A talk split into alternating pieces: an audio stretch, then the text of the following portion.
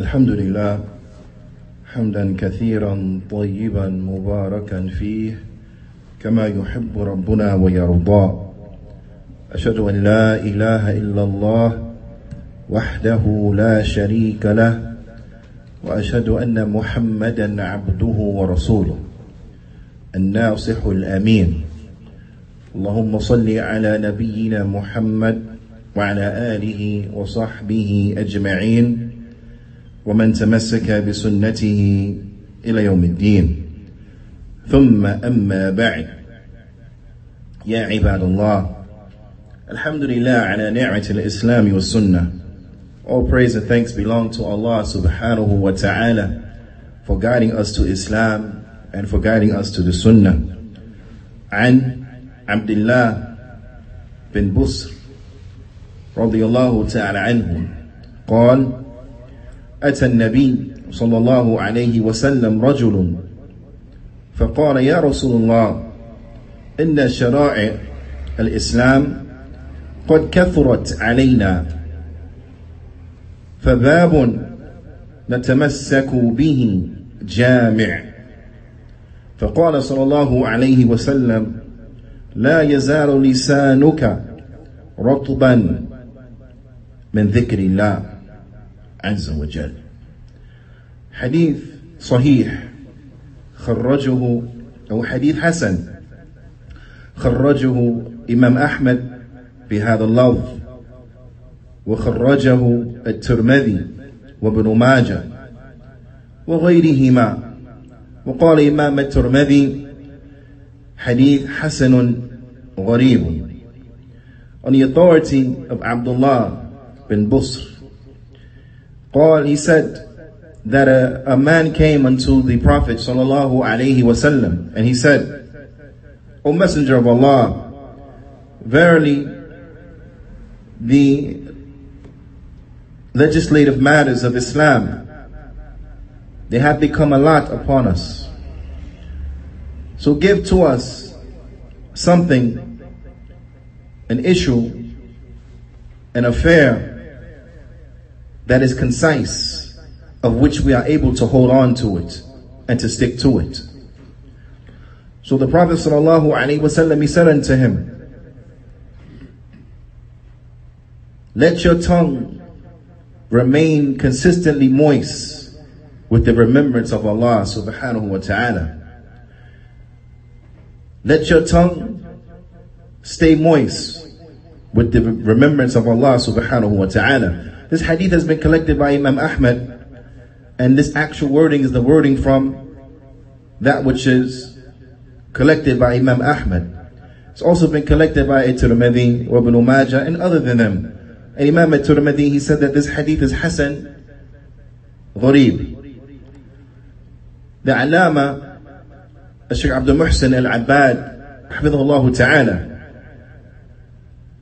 he said, سؤال هذا الرجل سؤال هذا الرجل رسول الله صلى الله عليه وسلم مثال من أمثلة الكثيرة في السؤال لأصحاب الرسول الله صلى الله عليه وسلم عن أمور الدين. He said that the question which emanated from this man, this man's question, نعم, to the Messenger of Allah صلى الله عليه وسلم, then this is an example from many examples which shows that the Sahaba, they used to ask questions that they used to ask the Messenger of Allah sallallahu alaihi wasallam questions that related to the matters of their religion. That they were concerned about the matters of their religion and they will ask questions concerning the matters of their religion.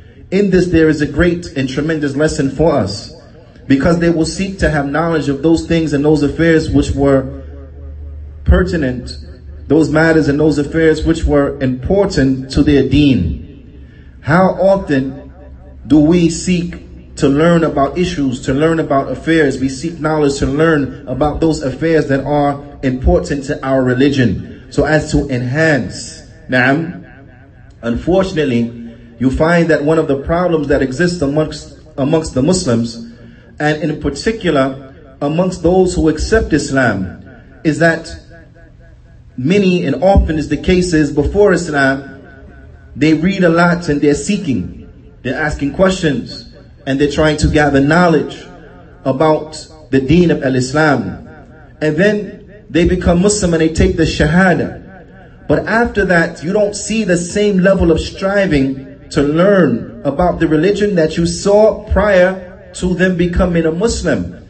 And what is some of the proofs and the evidences which point to this? Is that you have individuals who have been Muslim for quite some time, but yet when you examine where they are at as a Muslim after five years, after 10 years, after, after, after, from the years, you will find that it is as if they are a new Muslim, as if they have recently just taken their Shahada, because that is the extent that they have grown since the time of taking the Shahada up until all of those years later.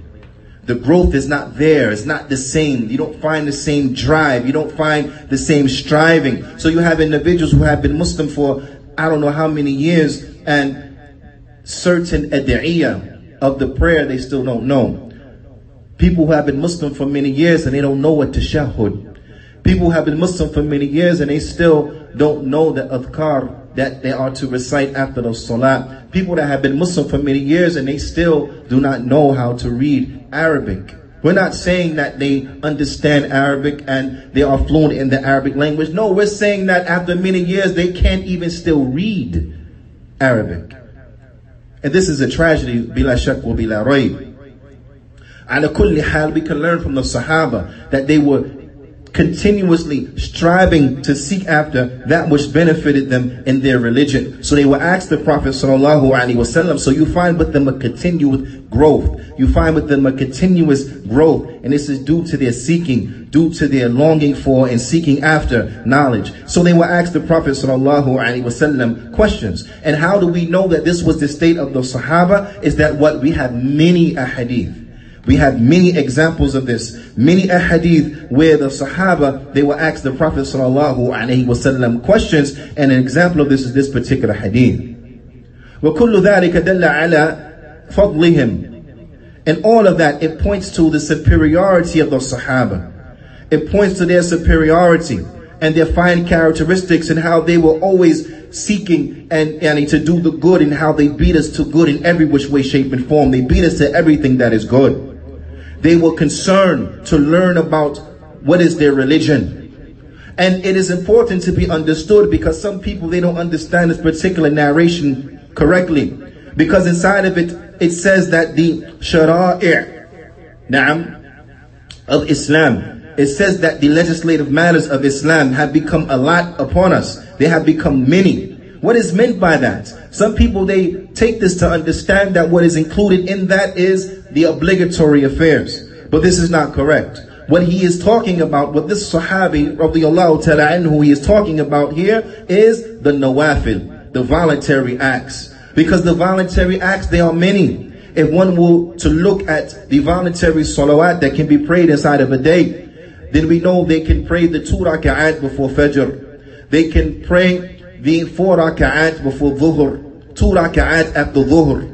There comes other narration that they can pray four raka'at after dhuhr. There comes narration where the Prophet ﷺ, he will pray two raka'at after asr. There comes narration where the Prophet ﷺ, he will pray two raka'at after maghrib, two raka'at after isha. Then you'll have the qiyamul layl, the, the, the standing at the night. And then you'll have salatul duha. You have the salat of duha, so on and so forth. So many obligatory uh, excuse me, so many voluntary prayers, supererogatory prayers that an individual, he can pray inside of the day that are wrapped around the obligatory prayers. So there are a lot of supererogatory actions inside of the deen. So this Sahabi, he was asking and he was seeking for what is that one obligatory, uh, uh, uh, excuse me, supererogatory or voluntary act in which I can do it that I will gain much success by way of doing it. So what is meant by shara'i' then it means a nawafil. It means the voluntary matters. Now, doesn't mean the obligatory matters because from the obligatory matters we have to do all of them.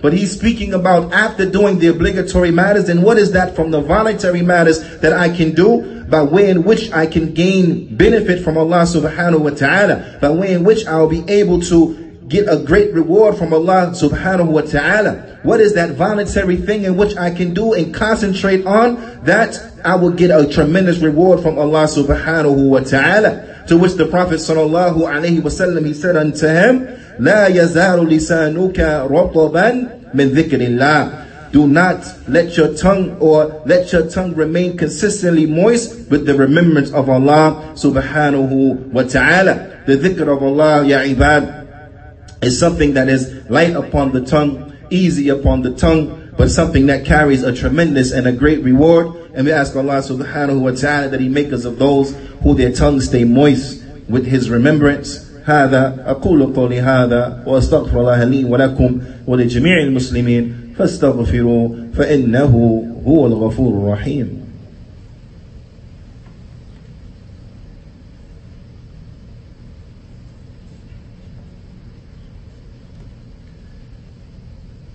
Bismillah, alhamdulillah, wassalatu wassalam ala rasulillah wa ba'd. It is important that we know what constitutes the remembrance of Allah subhanahu wa ta'ala. Al-Allama, Sheikh Abdul Muhsin Al-Abbad, Al-Badr, Hafidhullah ta'ala, he mentions, with dhikr is of two types. الذكر يكون عاما وخاصا that dhikr you have one that is general a general remembrance of Allah and then you have a specific remembrance of Allah subhanahu wa ta'ala الذكر العام the general remembrance of Allah يدخل فيه الصلوات the general dhikr of Allah it enters into it the prayer the prayer because during the prayer, we are remembering Allah subhanahu wa ta'ala. During the prayer, we are making dhikr of Allah subhanahu wa ta'ala. Also, what enters into this is qira'atul Quran, reading the Quran. Because when a person reads the Quran, then they are remembering Allah subhanahu wa ta'ala. Also, what enters into this is ta'allum al-ilm wa ta'limih, or ta'limuh, is seeking knowledge and teaching knowledge all of this enters into the dhikr of Allah subhanahu wa ta'ala. So the circles of learning, the circles of learning where the affairs of the religion are being explained and taught to the people, then these are majalis al-dhikr. These are the sittings of dhikr where one is remembering Allah subhanahu wa ta'ala. So going over the rules and the regulations of the, of, of the religion, then this is a majlis of dhikr. Going over the tafsir of the Quran, then this is a majlis of dhikr. Going over the ahadith of the Prophet sallallahu alaihi wasallam, then this is a majlis of dhikr. Going over the fiqh of the deen of al-Islam, this is a majlis of dhikr. So on and so forth. All of this enters into dhikr from a general standpoint. And then you have the dhikr that is khas. You have the dhikr, the remembrance that is specific. And this is the remembrance that one will say in praising Allah subhanahu wa ta'ala and making dua unto Allah subhanahu wa ta'ala. So the saying of Alhamdulillah, the saying of La ilaha illallah, Allahu Akbar, Subhanallah, so on and so forth. Then all of this enters into the dhikr of Allah subhanahu wa ta'ala, the specific dhikr, the specific remembrance of Allah subhanahu wa ta'ala. Likewise, a dua enters into this. And this is why you find that the books of ad'iyah, they are called the books of what? Dhikr wa dua. Or they call the books of ad'iyah wal adhkar. Naam. Because the dhikr and the ad'iyah, then they enter into the specific remembering of Allah subhanahu wa ta'ala. And as mentioned, this dhikr of Allah subhanahu wa ta'ala is that which is light upon the tongue. It's easy for an individual to remember Allah subhanahu wa ta'ala. It's easy for an individual throughout the course of his day to say, La ilaha illallah, Allahu Akbar, Subhanallah, Alhamdulillah. It's easy for an individual to remember Allah subhanahu wa ta'ala by saying the likes of these phrases. For an individual to say, Subhanallah al-Azim, for an individual to say, Subhanallah wa bihamdi. These are sayings that are light upon the tongue, but these are things that are heavy in the scale. And it is incumbent that we stay consistent upon those deeds that are easily accomplished. and that carry a great reward. And that we do not deprive ourselves of this tremendous reward for these deeds that are easy to fulfill. These deeds that we can do throughout the course of the day. We can do them while we are walking. We can do them while we are driving. We can do them while we are at work. We can do them while we are sitting, while we are standing, while we are running, while we are to the end, to the end. So it is incumbent that we remain consistent. We can do them when we are by ourselves. We can do them when we are with others inside of gatherings and so on and so forth. We can constantly remember Allah subhanahu wa ta'ala constantly remembering Allah subhanahu wa ta'ala because it carries with it a great and tremendous reward. Ya ibadallah. We cannot allow ourselves to miss out on this opportunity. Remember that there will come a day that will be like no other day in which had came before it. There will come a day where every deed will count. There will come a day when we will look for that which is heavy inside of the scale. There will come a day when we will long that the deeds in which we had done will be heavy in the scale. The time in which we prepare, we put forth those deeds that are heavy in the scale, those deeds for lack of a better term and or expression that will tip the balance, it is now. This is when we put forward those deeds. So let us not be tricked by the shaitan. Let us not be tricked by the evil of ourselves. Let us not be tricked by our laziness and our unmindfulness and so on and so forth. But let us remain consistent. Let us remain of those who are remembering. Let us remain of those who are in their right frame of mind. Let us remain of those who take advantage of those things that are tremendously beneficial for them and those things that are easy for them. And from that is what the dhikr of Allah subhanahu wa ta'ala, keeping our tongues moist with the dhikr of Allah subhanahu wa ta'ala, as it comes a hadith inside of Sahih Bukhari. And in fact, it is the very last hadith inside of Sahih al-Bukhari the very last hadith inside of Sahih al-Bukhari, where the Prophet sallallahu alaihi wasallam he said, "Kalimatan habibatan ila rahman that there are two statements that are beloved to ar-Rahman, two statements that are beloved to Allah subhanahu wa ta'ala. خفيفتان على اللسان two statements that are light upon the tongue استمعوا that which is beloved unto Allah subhanahu wa ta'ala. Two statements, beloved unto Allah. But two statements that are light upon the tongue. They are beloved unto Allah Azza wa Jal, but they are light upon the tongue. ثقيلتان fil mizan. They are heavy inside of the scales.